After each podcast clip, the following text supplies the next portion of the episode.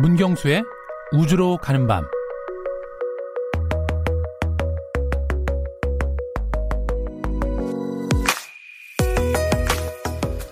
화성으로 간 우주선이 착륙하는 순간 서로 얼싸안으며 눈물을 흘리는 과학자들의 모습 한 번쯤 보셨을 겁니다.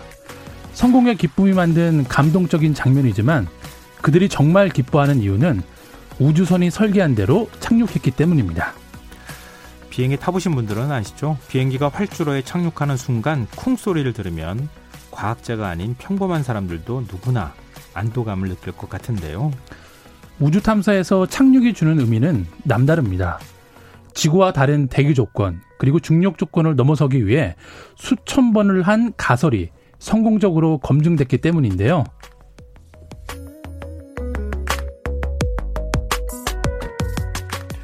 오늘 우주로 가는 밤에서는 우주선 착륙의 과학에 대해 알아보겠습니다. 오늘도 문경수 과학탐험가 나오셨습니다. 안녕하세요. 네, 안녕하세요. 우리 비행기도 그렇잖아요. 이륙할 그렇죠. 때와 착륙할 때가 제일 위험하다 이렇게 얘기하는데 우주선도 마찬가지인 것 같아요. 어, 그렇죠. 어, 근데 그러니까 발사하는 것도 사실은 뭐 우리가 알고 있는 것처럼 발사하는 과정에서 우주선이 폭발하는 거나 그렇죠. 이런 네. 일들이 있잖아요. 네네. 그러니까 굉장히 그것도 위험천만한 일일 테고. 네. 착륙하는 거는 제가 볼 때 발사보다 착륙이 더 어려울 것 같은데요. 어, 맞습니다. 그냥 화성의 예로만 들면 어, 지난 오십 년 넘게 어, 화성에 가서 착륙에 성공한 그 탐사선이 여섯 대밖에 안 되니까요. 아, 근데 쏜 거는 그보다 훨씬 더 많아요. 어, 몇 배수죠. 아, 그런데도 네. 착륙이 이게 정확한 지점에 네. 제대로 뭐라 그럴까요? 이렇게 중심을 잡으면서 그렇죠. 충격 없이 착륙한다는 맞습니다. 게 네. 우리가 상상하는 것보다 훨씬 어려운 기술일 것 같아요. 제가 보니까. 네, 그렇죠. 그러니까 그러면은 출발부터 착륙하는 네. 과정을 쭉 한번 설명을 해주시면은 네. 왜 이렇게 어렵다고 얘기를 하는지 우리가 네. 좀 느, 잘 느낄 수 있을 것 같아요. 네, 일단 그 화성을 예로 들면은 화성까지 갈 때는 뭐 아시는 것처럼 아무 때나 갈 수 있는 게 아닙니다. 예, 지구랑 화성이 가장 가까워지는 그 이 년 이 개월마다 네. 네, 그 회합 주기가 돌아야만 갈 수가 있는 거고요. 근데 올해 화성에 가죠. 네, 네 여름에 탐사선... 발사를 갈 예정이죠. 근데 그거 연기됐다는 얘기 있던데. 어, 근데 아직 결정은 아닙니다. 아직 결정된 건 아니에요. 어, 그래가지고 그러면 또 다시 이 년 넘게 기다려야 되는 그렇죠. 거 아니냐 네, 이런 그렇죠. 걱정이 있어서. 네, 아무튼 네. 그렇게 이제 그, 그 시기가 오면 네. 발사를 하게 되는데 일단 그 팔 개월 정도 화성까지 날아가게 되는데요. 어, 이제 화성에 거의 도착을 하게 되면 이제 대기로 진입을 하고 네. 그런 다음에 또 낙하산이 펼쳐지고. 또 그런 과정들을 거쳐서 어 이제 화성 표면에 착륙하게 되는데 네. 어 그 과정이 사실 그 너무 빠른 가속도와 외부의 마찰 온도 때문에 음. 나사랑 통신이 끊어집니다. 아, 그 짧은 시간 안에? 네, 그 칠 분 안에. 어. 그래도 그냥 지켜놓고 넉넉히 봐야 되니까 어, 이 어. 과정이 정말 어렵다고 볼 수가 있는 거죠. 거의 과학자들 입장에서는 그 발 탐사선이나 이런 거 하나 발사하는데 네. 뭐 십 년 프로젝트 어, 막 그럼요. 이러잖아요. 그렇죠. 네. 그 십 년 동안 공들인 게 그 칠 분 안에 결정나는 거 아닙니까? 그렇죠. 네. 그 얼마나 가슴을 졸이겠어요. 맞습니다. 네. 거의 뭐 진짜 불안불안한 상태로 보다가 네. 그 탐사선에서 착륙했다 이렇게 해가지고 신호가 올 때, 그렇죠. 첫 번째 이미지를 보냈을 때, 와 하면서 그런 이렇게 뛰어하는 네. 이런 건데, 네. 그 말씀하신 공포의 칠 분이라고 하는 네. 거. 이거는 어떤 상황일까요? 네, 일단 그 아까 말씀드렸던 것처럼 그 통신이 되지 않기 때문에 그냥 넋을 놓고 봐야 되는 겁니다. 그래서 음. 프로그래, 프로그래밍 된 대로 이 탐사선이 자동 착륙 과정을 총 네 단계에 거쳐서 해야 되기 때문에 네 단계요? 네, 그렇죠. 그런데 네. 이 과정 중에서 한 단계라도 뭔가 오차가 발생을 하면 어, 착륙이 성공적으로 될 수 없기 때문에 예, 그런 상황을 일컬어서 과학자들이 공포의 칠 분, 음. 마의 칠 분이라는 표현을 많이 쓰고 있습니다. 어, 근데 화성 같은 데도 네. 낙하산을 펴서 착륙하는 거예요? 아니면은 뭔가 추진체를 통해서 역추진을 내서 착륙하는 거예요? 어, 그 두 과정이 모두 포함되어 있습니다. 아, 모두 포함되어 있어요? 네. 오.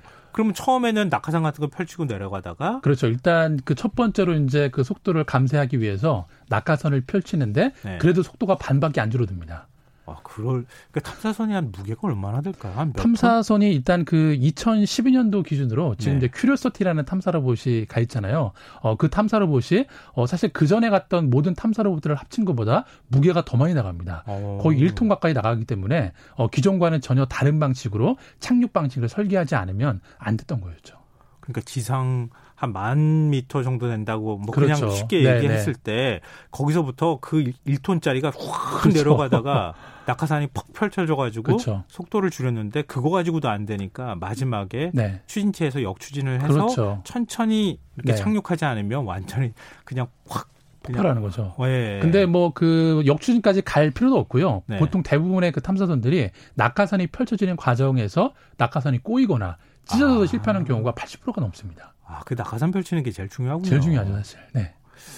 이게 참 간만 생각 그냥 우리가 일상적으로 생각할 때는 네. 뭐 그게 어려워라고 생각하지만 하나하나씩 따지고 들어가면 맞습니다. 정말 어려운 네. 과정이군요. 한치의 오차도 허용할 수 없는 것이죠. 근데 그런 게 있잖아요. 네. 지난번에 스페이스X 설명해 주실 네. 때 그랬나요? 그러니까 우주선 발사할 때 네. 그때 우주인을 보호할 수 있는 네. 어, 탈출 장치. 탈출 장치. 네네. 그게 검증이 안 되면은 그렇죠. 발사를 못 한다고 맞습니다. 얘기해 주셨잖아요. 네네. 근데 이것도 역시 마찬가지로 네. 착륙할 때 착륙 과정을 어떻게 해서든 검증을 해야 되는 거 아니에요? 그렇죠. 맞습니다. 어떻게 검증해요? 네. 일단 그 가장 문제가 뭐냐면 사실 그 이 지구에서는 그 한 번의 화성 대기에서 화성 표면까지 가는 전 과정을 실제로 테스트하기가 어렵습니다. 그렇죠. 네. 대기 상태도 다 그렇죠. 로켓 타고 올라가서 다시 내려올 수도 없는 것이고. 네. 네. 그렇기 때문에 이 네 단계 과정을 다 각각 쪼개서 각자 실험을 한 다음에 어 이제 수학적으로 수치 모델링을 해보는 거죠. 음. 아, 이 단계, 이 단계 다 성공했으니까 네. 어 이렇게 계산을 하면 성공적으로 착륙하지 않을까라고 음. 예, 끝까지 그냥 퀘스천 마크를 붙이는 거죠. 아, 그러면 실제로 실현 재현은 안 되는 거네요. 재현은 안 되는데 어쨌든 네. 그 데이터의 어떤 그 신뢰를 뭐랄까 데이터를 좀 믿는 거죠. 시뮬레이션을 그렇죠. 시뮬레이션을 믿는 거죠. 아, 지금 청취자 삼육칠오 님께서 공기가 없는데 낙하산이 어떻게 작동하나요? 이렇게. 네. 질문하셨거든요. 어, 맞습니다. 아주 중요한 질문하셨는데 네. 어, 일단 화성은 대기층이 얇아서 예. 어, 이 우주선을 감속시킬 만큼의 저항이 존재하지 않습니다. 예. 네, 그렇기 때문에 어, 이 낙하산은 삼만 킬로그램의 하중을 버틸 정도의 어, 그런 기능을 갖춰야 되기 때문에 네. 이 낙하산의 지름이 약 십육 미터 정도 됩니다. 십육 미터요? 네. 그게 하나예요? 네, 하나입니다. 하나. 아, 하나, 이렇게 여러 개 달리는 경우도 있던데. 어, 여러 개 달리는 아니고요? 경우는 그 우주선들이 지구로 귀환할 때. 아, 귀환할 그때 때. 그때 이제 세 개, 두 개가 펼쳐지는 거고. 예. 예, 화성에 가는 거는 하나입니다. 아. 초대형 낙하산 하나. 아, 그럼 대규가 굉장히 희박하기 때문에. 그렇죠. 낙하산 크기를 가능하면 최대한 크게 그렇죠. 만든다. 네. 그래서 적은 대기에서나마 네. 저항을 가질 수 맞습니다. 있도록 한다. 네네. 어, 굉장히 좋은 질문을 주셨네요. 보니까. 그러면 역추진에서 속도를 네. 줄인다 얘기하셨는데. 네. 네. 역추진 테스트는 그거는 또 어떻게 하는 거예요?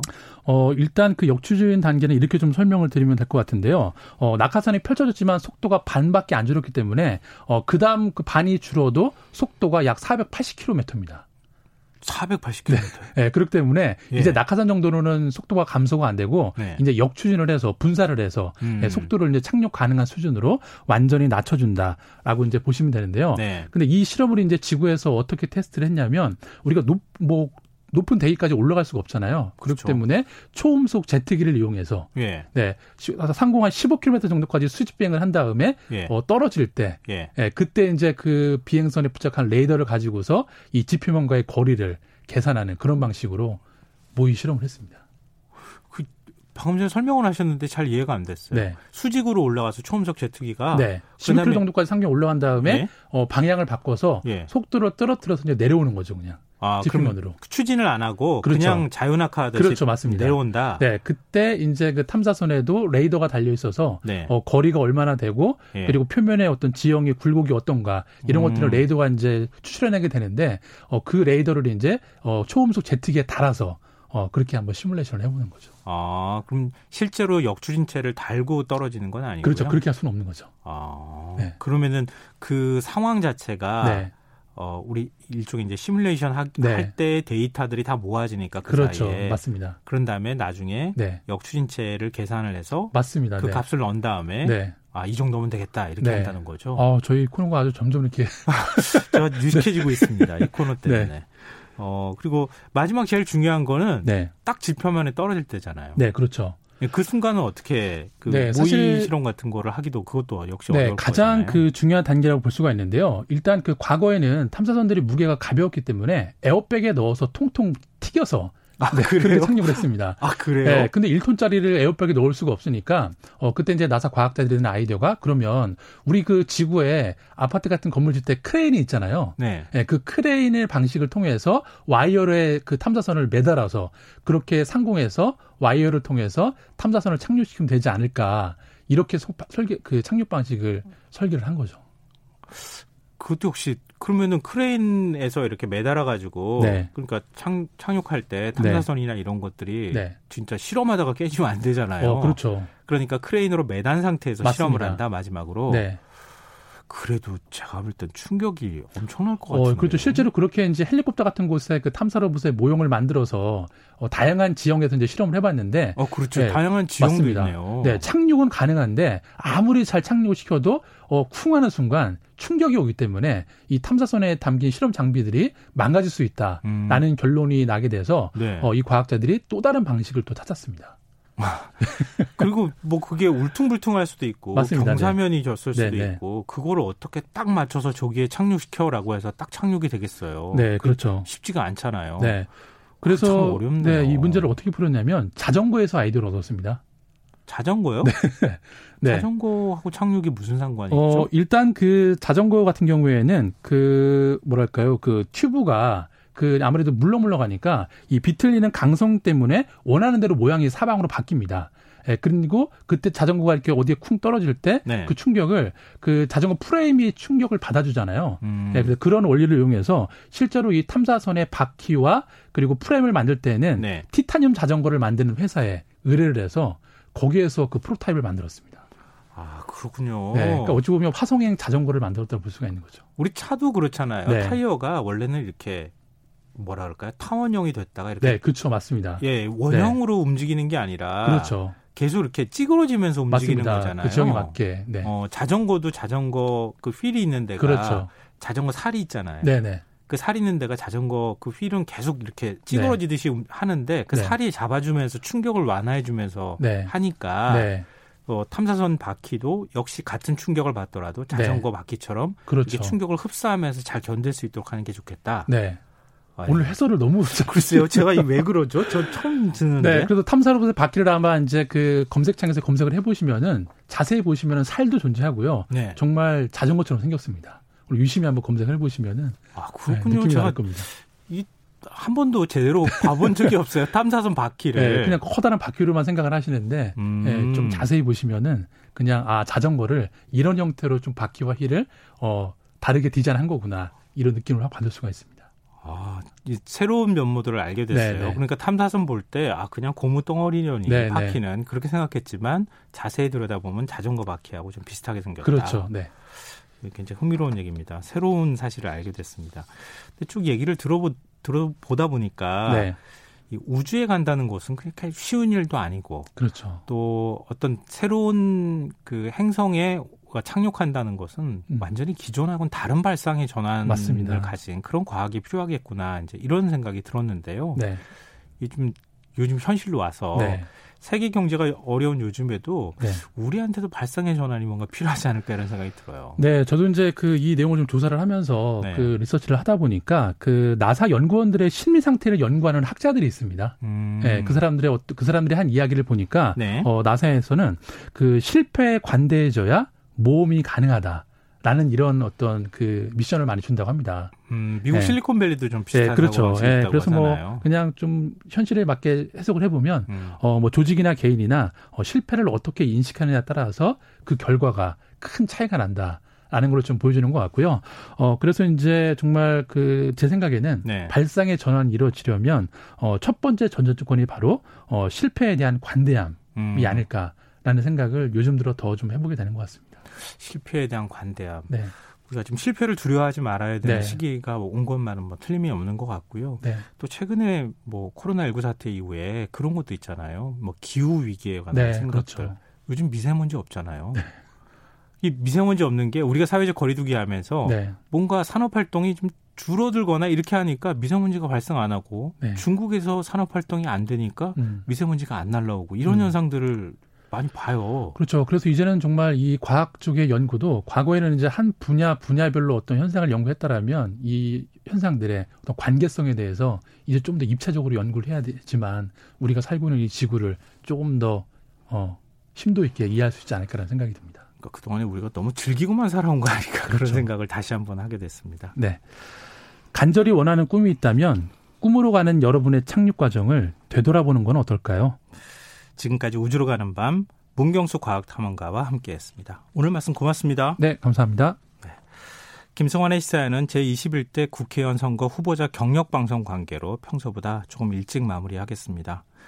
오늘 모바일 상품권 당첨자는 홈페이지 공지사항에서 확인하실 수 있습니다. 김성환의 시사회는 내일 밤 다시 찾아뵙겠습니다. 지금까지 시사평론가 김성환이었습니다. 편안한 밤 되십시오.